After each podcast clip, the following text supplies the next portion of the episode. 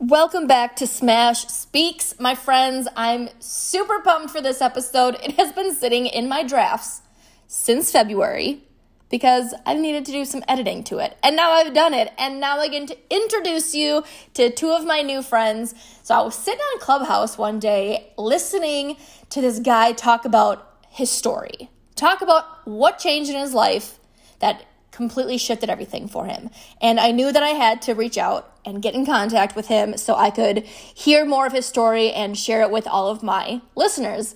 So I did just that. And he was like, you know, I've got a podcast, I've got a co host. Let's do this. So, with no further ado, I cannot wait to introduce you to my new friends, Dominic Delgado and Amit Jagwani. My dudes, welcome to Smash Speaks. What's going on? What's going on? How you doing? doing absolutely wonderful. Excited that we can chat, and I'm excited to talk about your podcast and what brought you around to actually having one.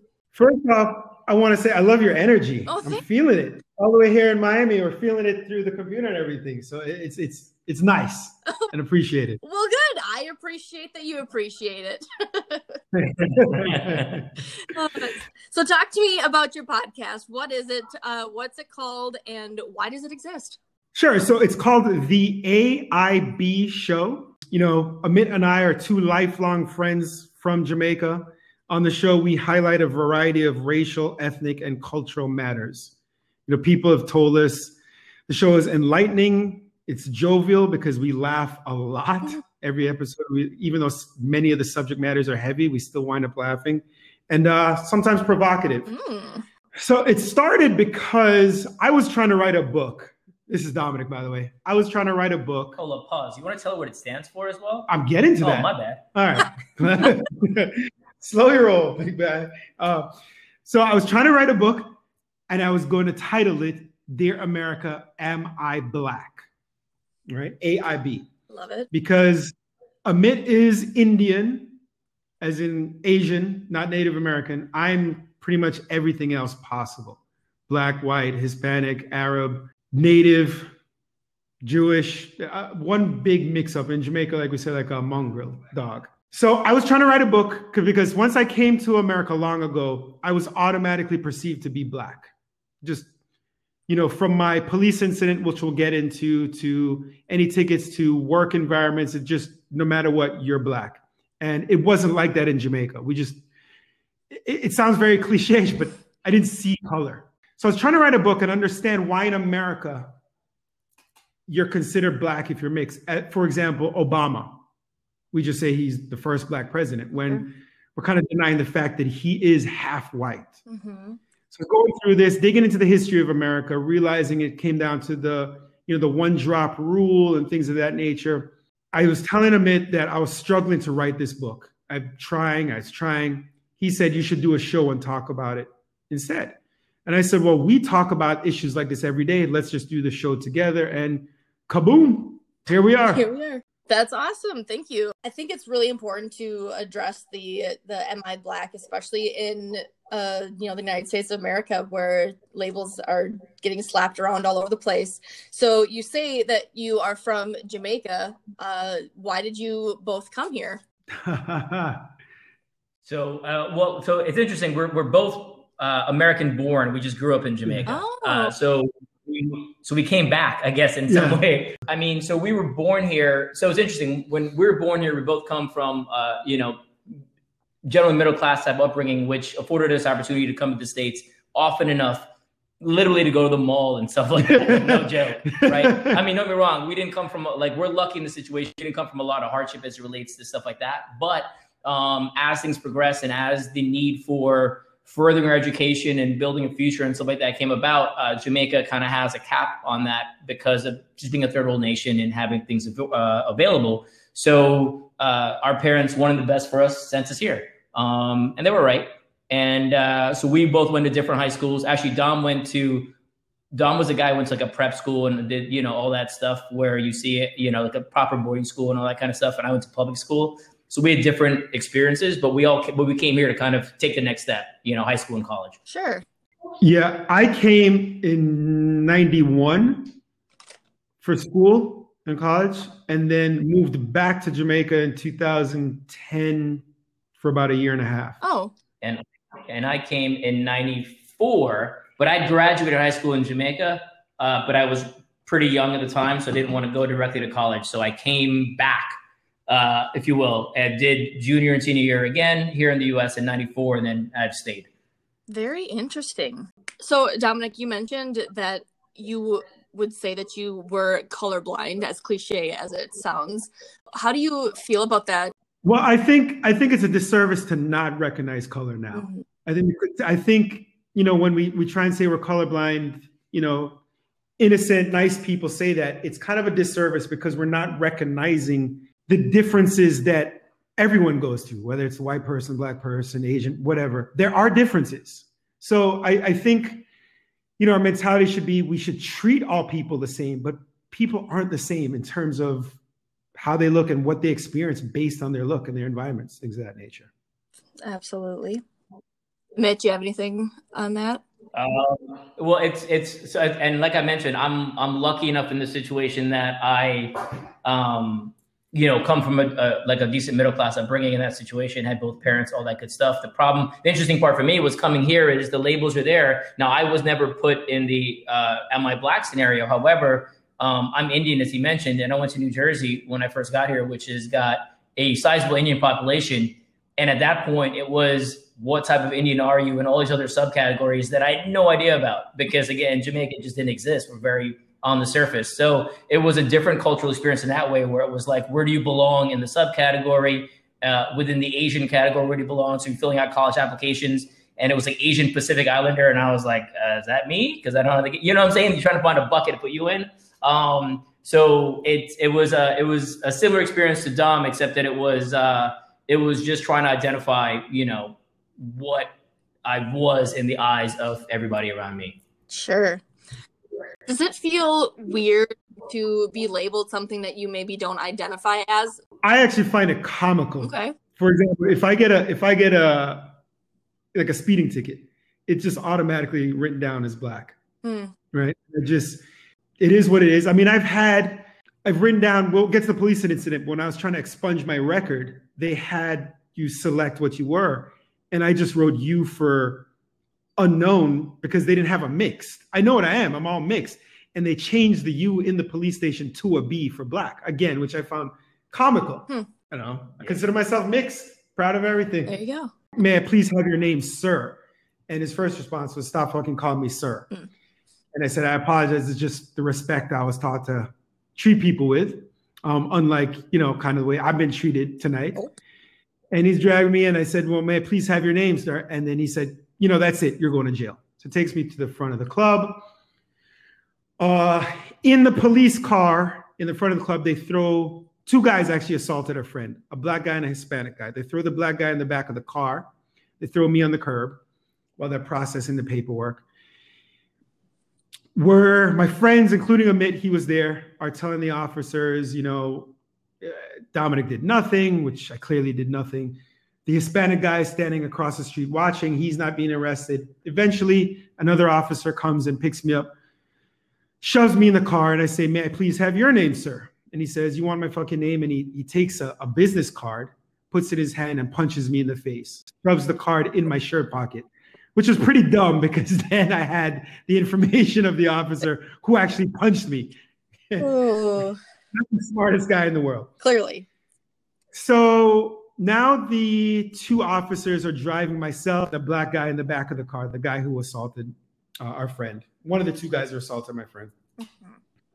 And I'm I'm very I'm a loud guy in general, so I'm very agitated and loud. Mm-hmm. And remember, I'm I'm zip tied behind, sitting up, telling, you know, this guy sitting beside me, you know, I'm just, I'm kind of yelling at him, saying, you know, I told you my friend was drunk. Why'd you do that? And I said, What's really messed up is you barely did anything to my friend. Your other boy didn't even get arrested. I'm arrested. I didn't do shit. You know, he's not saying anything to me.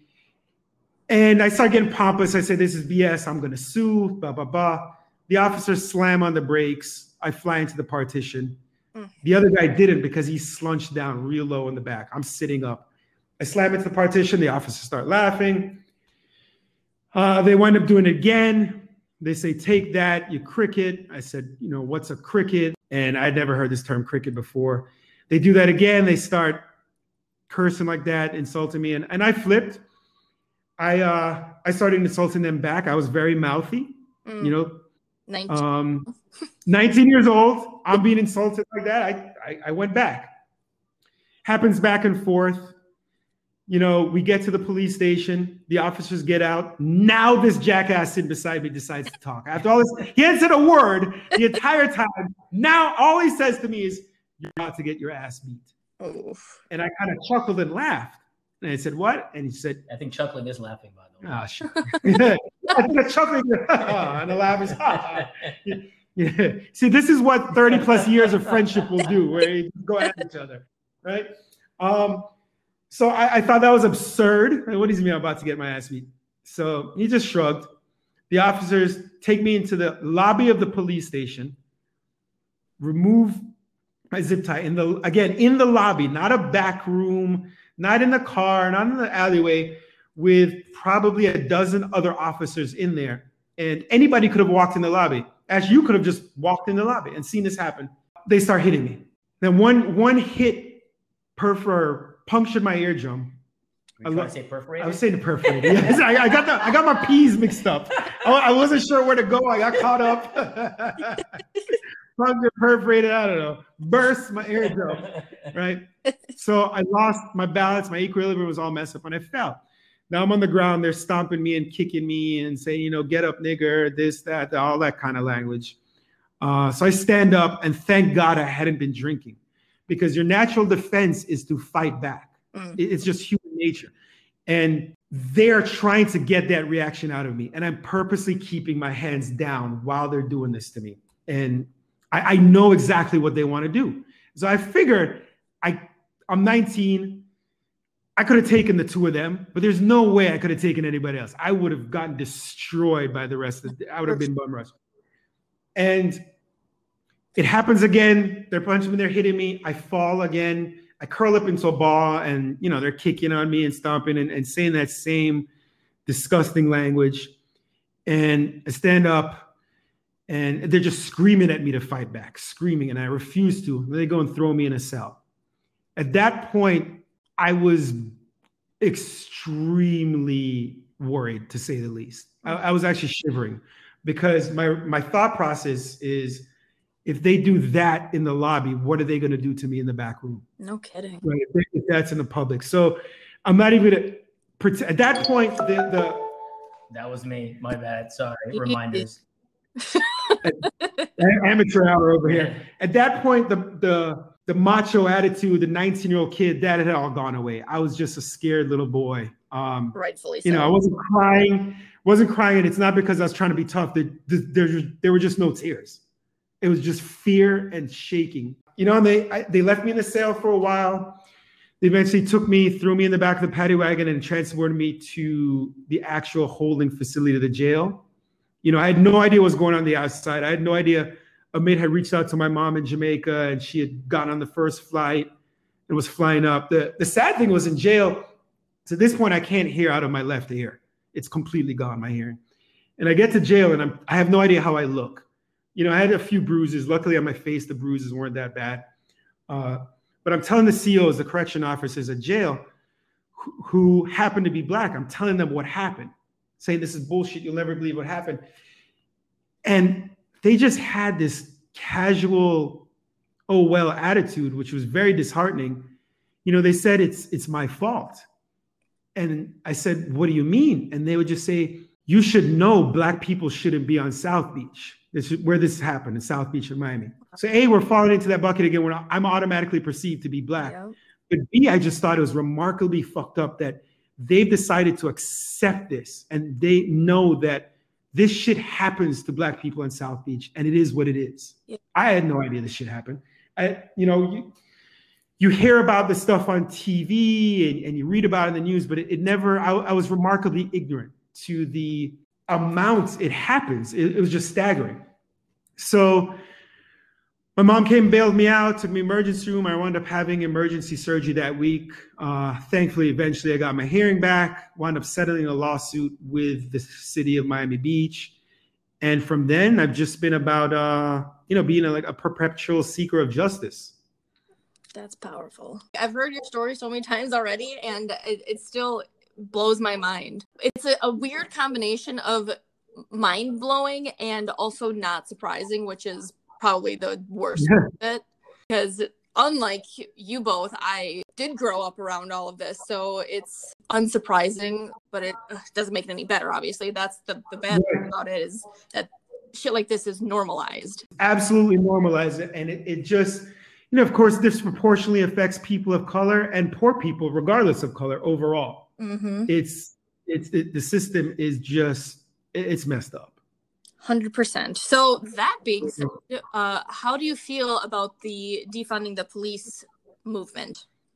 I literally say defund the fuck out of the police.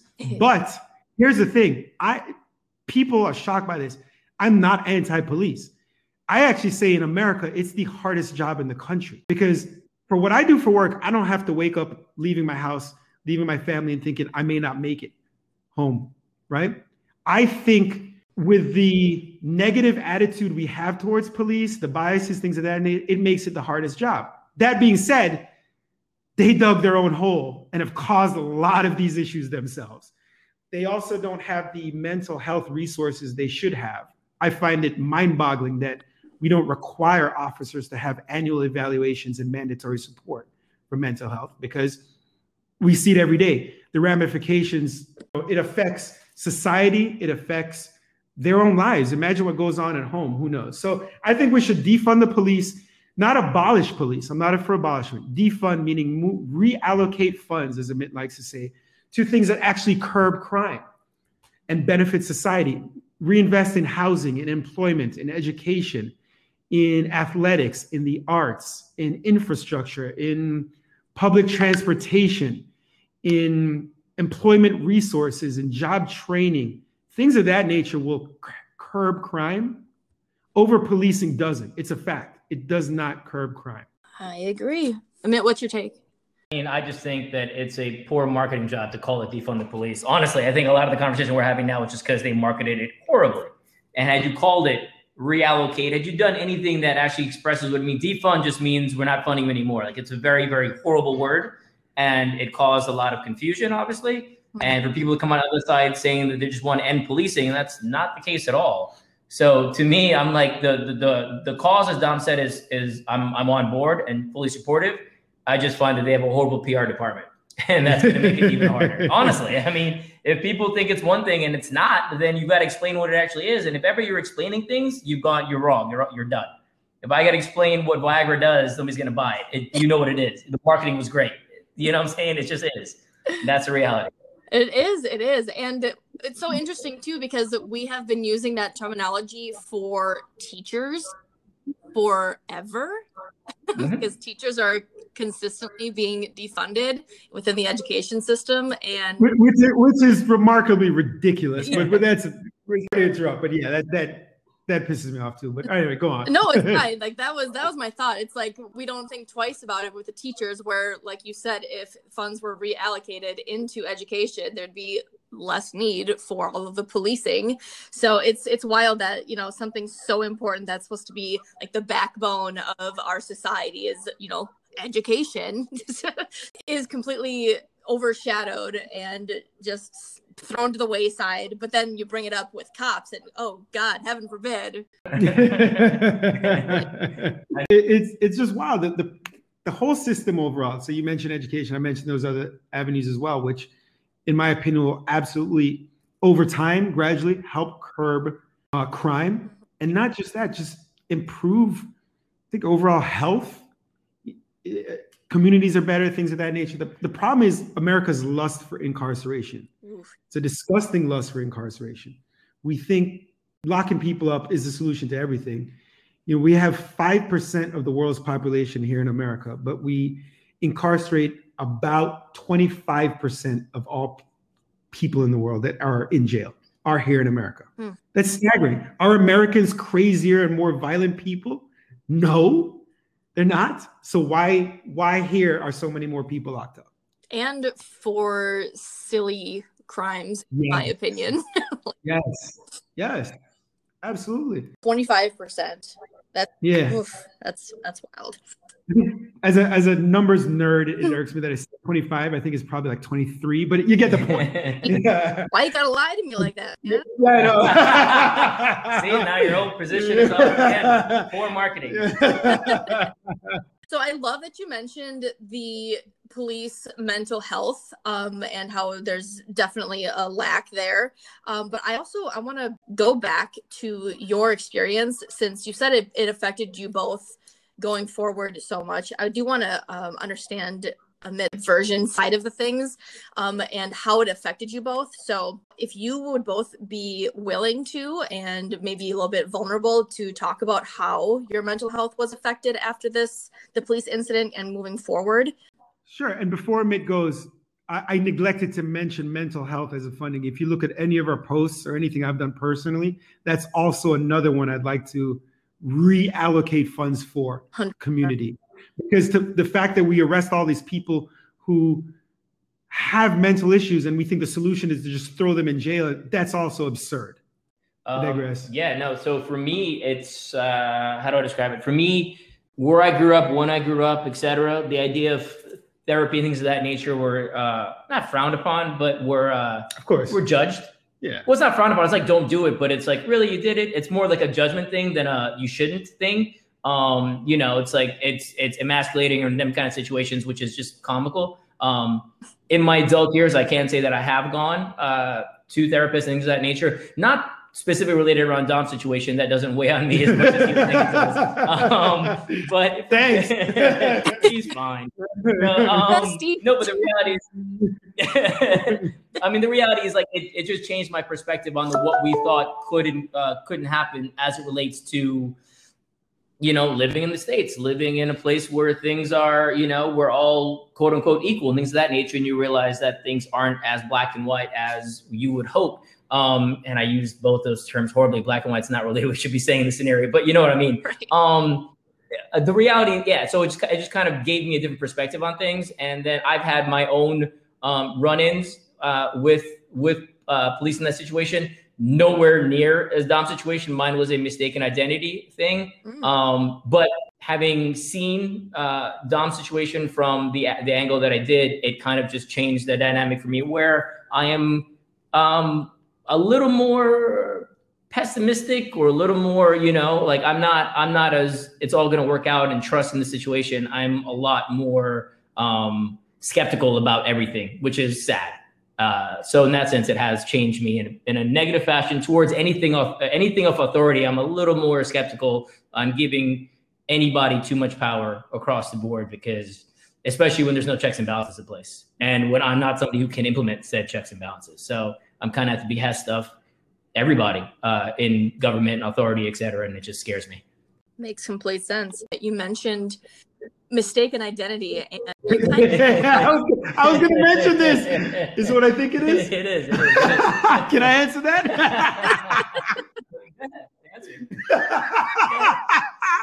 so we, we talked about this in an episode. Um, he was mistaken. I'm I'm also Puerto Rican. My dad's Puerto Rican. He was mistaken to be not just Puerto Rican, but a Puerto Rican woman woman. I have long hair at the time. I was in high school, and uh, they assumed I was a, I was a Puerto Rican woman um, in a car with two other Puerto Ricans. We are all Indian, by the way. Uh, we killed two people that night Oh, uh, in the car we were driving. Yeah. Uh, obviously, it was not the car we were driving, and we weren't the individuals. Um, So it took some back and forth conversation to uh, to to alert the cops to their mistake. Uh, and uh, we luckily all went home fine. But we did have some guns pointed at us. We were scared. We were wide awake for the rest of the drive home. yeah. We so it was yeah it was interesting. But again, um, again so pales in comparison to Dom. Not that I'm trying to win a competition here in that scenario, but uh, again, that's why I'm just pessimistic about everything because understanding the job is difficult, that particular job, but understanding that as a society, we just have our predispositions. So uh, the only way to uh, overcome, uh, surpass, etc., is to meet more and more people who are different than you and kind of understand what they're Yes, about. listen, I think listening, listening, and taking the time to understand that what people say is not hyperb, hy- hyper, hyperbole. Wow, English, it's been a long day. Hyperbole or conjecture. It's 10:30 in the Right? morning Yeah. Eastern. Yeah. 11, sorry. Yeah. This guy. But Not hyperbole or conjecture, but, but listen, you know, th- there's the assumption if you've been arrested, you did something wrong, which we know is many times not the case. So, Dominic, what is your take on your mental health? I, I've been pretty fortunate where, I mean, maybe one day when I'm older, this shit is just gonna come out and manifest itself. But it, I've been well off. It's never affected me. It just, you never I've did therapy, did you? I, I've done therapy in life, but never for this. Never, um, which is interesting Yeah, I just thought about that. because I, I consider myself a clown. Like I just laugh every day. I find joy in the s- stupidest things. Um, and I'm pretty much always happy. Hmm. So He's, he's a jolly fat man. He's like Santa Claus, but brown. So I- I'll tell you, but here's here's one incident where my mental state was a little fragile right after it was so after the process, I was charged with disorderly intoxication. So before we even get to the lawsuit, I have to defend myself as a college kid, right? Sure. So I didn't have a suit. I went to get a suit and I'm getting measured for the suit. And there's this very nice but old gentleman who's not allowing me to rock the pants in the manner I want. Remember, this was Mm. early 2000s. So for us and what we were, it was a lot of baggy culture and baggy stuff. So I wanted a big baggy suit.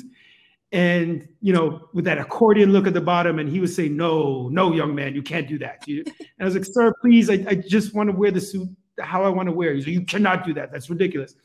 So we argued back and forth, and and he won, even though my mom bought the suit for me. He won. So I'm It's getting like dressed. Friends episode. I don't know if you watch Friends, where Chandler goes to Joey's tailor and he's an old Italian dude, and he's just really conservative and grabbing up crotches when he's measuring the pants. No, And that Dom was had a not that. very old like. So I'm getting dressed and I'm, I'm going to court that morning. It's emotional time. The first time in court dealing with this, it brings back memories.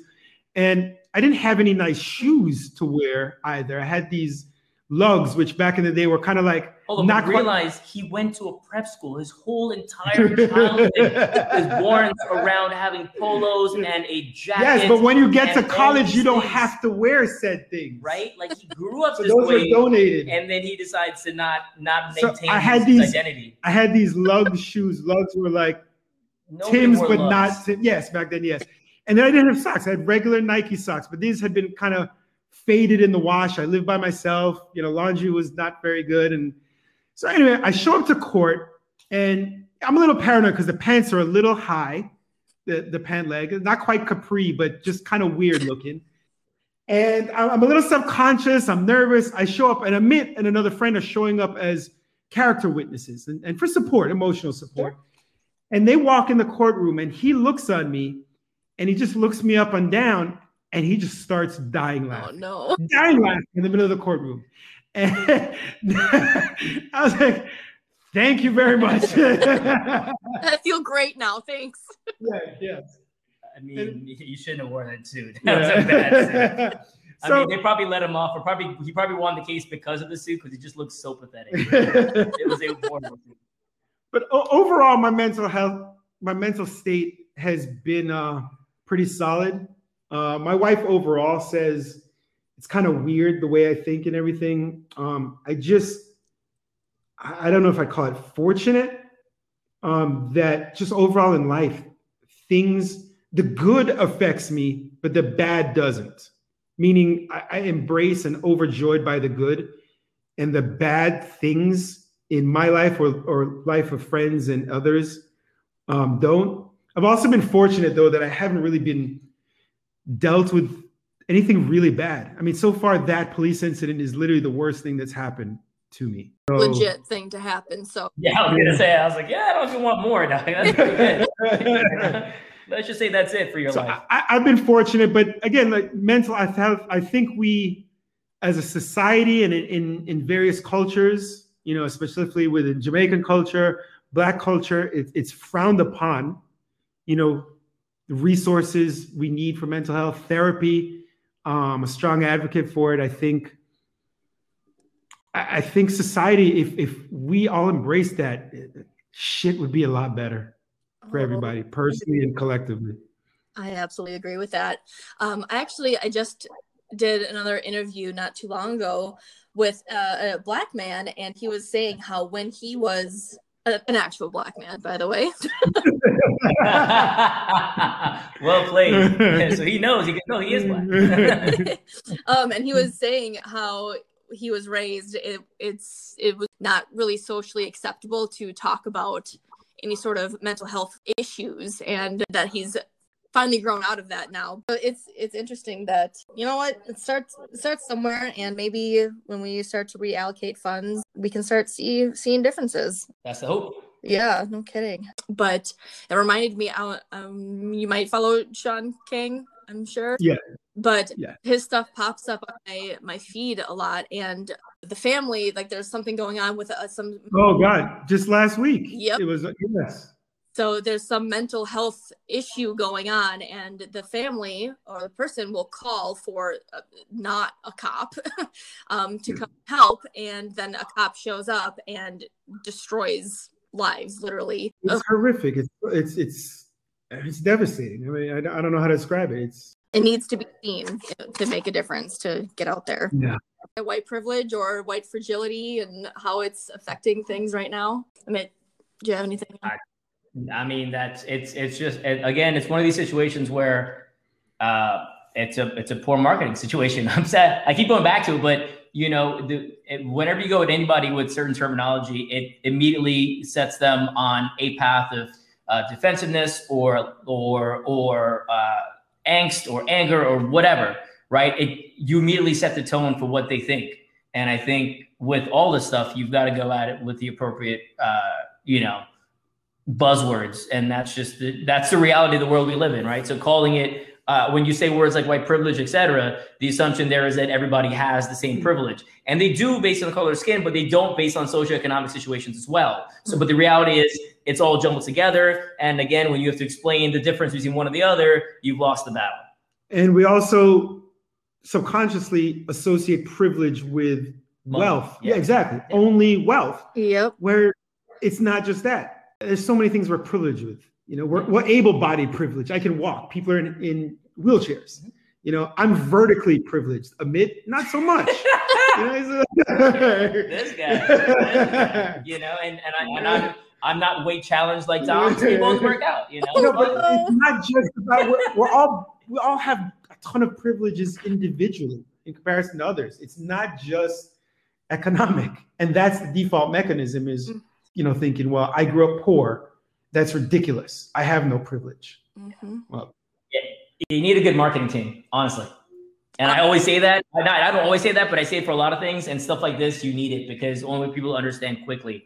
And then to at least before they draw a conclusion one way or the other is to give them a term that kind of resonates with them. And right now, the word privilege doesn't resonate very well with a lot of people, just like defund doesn't resonate with a lot of people, and so on and so and forth. and that's what gets me is I think people are way too intellectually lazy because if the Amit is right, it, it doesn't work for people the, the terms. But my real problem is, so you're hearing there's a huge problem, whether it's with policing or you're hearing there's a huge problem with with discrimination, things of that nature. But that doesn't resonate. What really resonates is the term white privilege or defund the police. That's where your passion and aggression goes into, rather than moving past that and digging deeper into the respective issues. I love the, the phrase intellectually lazy, by the way. I wrote that down and I'm I love that. Yeah, I use it, I use it a lot. I actually think I, I didn't grab it from anyone. Most of the stuff, should I say, I grabbed from yeah. people. like one I like to say, I heard on Clubhouse the other day, and I'm obsessed with it. I researched it's gaining a little traction is to decolonize your mind. I love that one too. But uh, intellectual laziness, yeah, I think is a is a pervasive problem that affects America. No doubt. Not to the world but okay. I think a lot of time though, I think especially in light of, you know, between both the last 12 years of Obama and Trump, I think it's really affected America a lot. Valid, but I also think we're myopic means, because we live here. Yes. Um, whereas you know there's intellectual laziness. I mean, in Jamaica as well, everywhere. Like the reality is, people now the, the, the difference is uh, being an American, being first world, we have access to not be intellectually lazy. So we have access to actually learn pretty quickly uh, via the Google machine, etc. We have access to a lot of stuff, but the laziness uh, transcends and we don't do any of it. uh, versus other places where they may not have the access to the correct information or to the resources, et cetera. So in that sense, yeah, we're pretty damn bad. it's just a matter of, like you said, the intellectually laziness of of people. And that, that boggles my mind because I'm pretty adamant in my beliefs and steadfast. But I'll admit it, if you if you get me to flip and convince me of something, show me that whether it's whether it's an opinion and you change my opinion, or just show me what I believe is fact to be wrong, mm-hmm. which happens. I, have no problem admitting it, and you know, it's it's just weird that people don't. But the fact yeah. can't be wrong; it's a fact. no, I held as fact. Oh, yeah. see, but how do people do that? You can't hold something as fact if it's not fact. Like I don't understand how people have positions on things that aren't fact. You you can't say I believe this when. So that's what gets me too. It's like oh, when people use terms like um the wrong facts or whatever else, like it's comedic to me. But then we can never determine what a fact actually is because we could have a encyclopedia that says this is true and then 50 years later it's proven it's not. So Valid, it never was but, a fact. at the time, it is fact. Period. At the time we're living in right now, it is fact. We know that we have gravity. We know that X, Y, and Z exists. We know that that all these things exist. We know the sun rises and sets. We have all these things which are facts. You cannot dispute these things. And people go, so people go, oh, the, the flat Earth situation you know, and it's like, oh, we're using different facts. I'm like, no, you're wrong. there is no different facts. You're wrong. Um, but that's neither here nor there. Sorry. no, it, I think that's legit because. Watch, out, nerd alert over here. no, it's, it's, it's comedic when people say stuff like that. Like facts are facts, period. Plain and simple. There is no debating them, etc. That's why they're I facts. agree. And I, I immediately thought of the flat earth people. No, it, it, you know, I mean, it's it's comedic. Our boy Kyrie Irving, and I'm like, dude, there's no flat Earth. It doesn't exist. But is you the know? problem is that they believe that that is fact. So, but the thing is, and they'll say that too. He goes, "Well, I believe," and I'm like, "Well, I don't care what you believe, and which doesn't make any sense either. Like the belief is fine. You could believe." Uh, and another statement that bothers me, people go, "Well, I don't believe in that," and I was like, "Well, I don't care if you do or not. It still exists, you know." Like I don't believe, you know, in in whatever. Like people do a lot of stuff like that across the board. Like I don't believe in taking medicine. And I was like, I don't know if that makes any sense, dude. Just so you know, the medicine is there for a reason, etc. Your belief has nothing to do with it. The medicine still exists, right. And the medicine still helps, etc. But it's stuff like that that bothers me because people are just lazy. And they have whatever thought process they have, and they stick to it and double and triple down, and so on and so forth. And especially if they're so entrenched to go against that, it's like that, that goes back to the therapy thing, right? To, to, to, to seek therapy assumes that you know that you need some assistance and some stuff. To change your position, uh, you have to come to terms with the fact that your, your position may have been incorrect. And the reality is, uh, people are not so um, good to admit when they're wrong. And so that kind of perpetuates a lot of things, or good to admit when they need help. Luckily, those things are changing over time, but that's kind of the basis for a lot of the stuff. Uh-huh. Like, you know, so yeah. yeah, that's that's the beauty about science and facts is that it's true whether or not you believe it. It, it that's it's just a fact. Sorry, man. yeah, that's all it is. It's like, look, I don't know what to tell you, but sadly, you're wrong, and I have all this evidence to prove it. Um, and just read a little bit, and you realize that you're wrong. But uh, now I'm asking too much. I think what I want to know now that we've gone through the heavy stuff, what's one thing that you wish that you were asked more? Asking how they can help affect change mm. in this country, right? And that's a whole long-winded sure. answer, but it's it's it's enlightening yourself, it's educating yourself, it's it's supporting whether it's a cash bail fund, things there, there's so many various ways. So I wish people in general would just ask how they can help change because that's my passion is to fix this crazy judicial system we have, the criminal justice system, where there essentially is no justice mm. for way too many. You know, it's not the land of the free, fake. It's not, you know, justice for all. It's fake. Yeah. So it's my long-winded answer. I think that's a good answer. Thank you. Amit? Yeah, um, my life isn't as as colorful as Dom's as far as the experience. My experiences, I've had my experiences. Don't get me wrong; they're just different. So for me, it's I'd, I'd, I'd hope that our podcast and stuff like that and conversations like this would just would just have people ask people just engage more in conversation. I don't need a specific question asked, but just the conversation itself is of interest to me. When people want to talk about anything, then that's fun and fine and and great and enlightening, all that good stuff. Um, versus people just accepting the status quo. Uh, I hate people say that things are just the way they are because that's kind of foolish. Because if that was the case, then nothing would change, um, and the world would still be flat. Uh, so that's kind of the scenario, right? It's like so, yeah. As long as you just have some conversations, man, just want to talk to people, eat some food, eat some different stuff, uh, meet some different people, experience some different things, and just that. And uh, yeah, I, I, don't like doing the same thing all the time because then there's no value. Oof. Not no value. It's just not exciting. Sorry. No, that, that's good. That's good. Yeah, the the it is what it is mindset is not helpful. no, and uh, yeah, and it never is. and again, it can be jovial. It doesn't have to be down and depressing and dark. It can be fun and jovial. Like, like talk. as evidence this by conversation. our this conversation. There's been heavy subjects, but we laugh. We just we, we're always laughing. Yeah, that's it's it's important. I think. A couple times appropriate it gets, but usually not. No, always appropriate. laughter is generally appropriate. The world, the world needs more laughter. I I definitely agree with that. So we're doing our part there where we can. So I know that I got a ton out of this, and I appreciate your guys uh, spending sharing your truths and sharing your experiences, myself and my audience. Thank you, thank you, thank you. Thank you very, very much. Love the energy. Thank you. It's it's not always easy, right? You know, in the morning, but here we are. I'm doing it. We're rocking it out. So, Dominic and Amit, thank you so much for joining me, and I look forward. How freaking cool were those guys, right? So, as always, if you got some value from this, which I know you did, go ahead and screenshot this, toss it into your Instagram stories, tag me, Smash.speaks, check the description for the guys, let us know what you think, and I hope everyone has a wonderful rest of your day. Thanks for listening.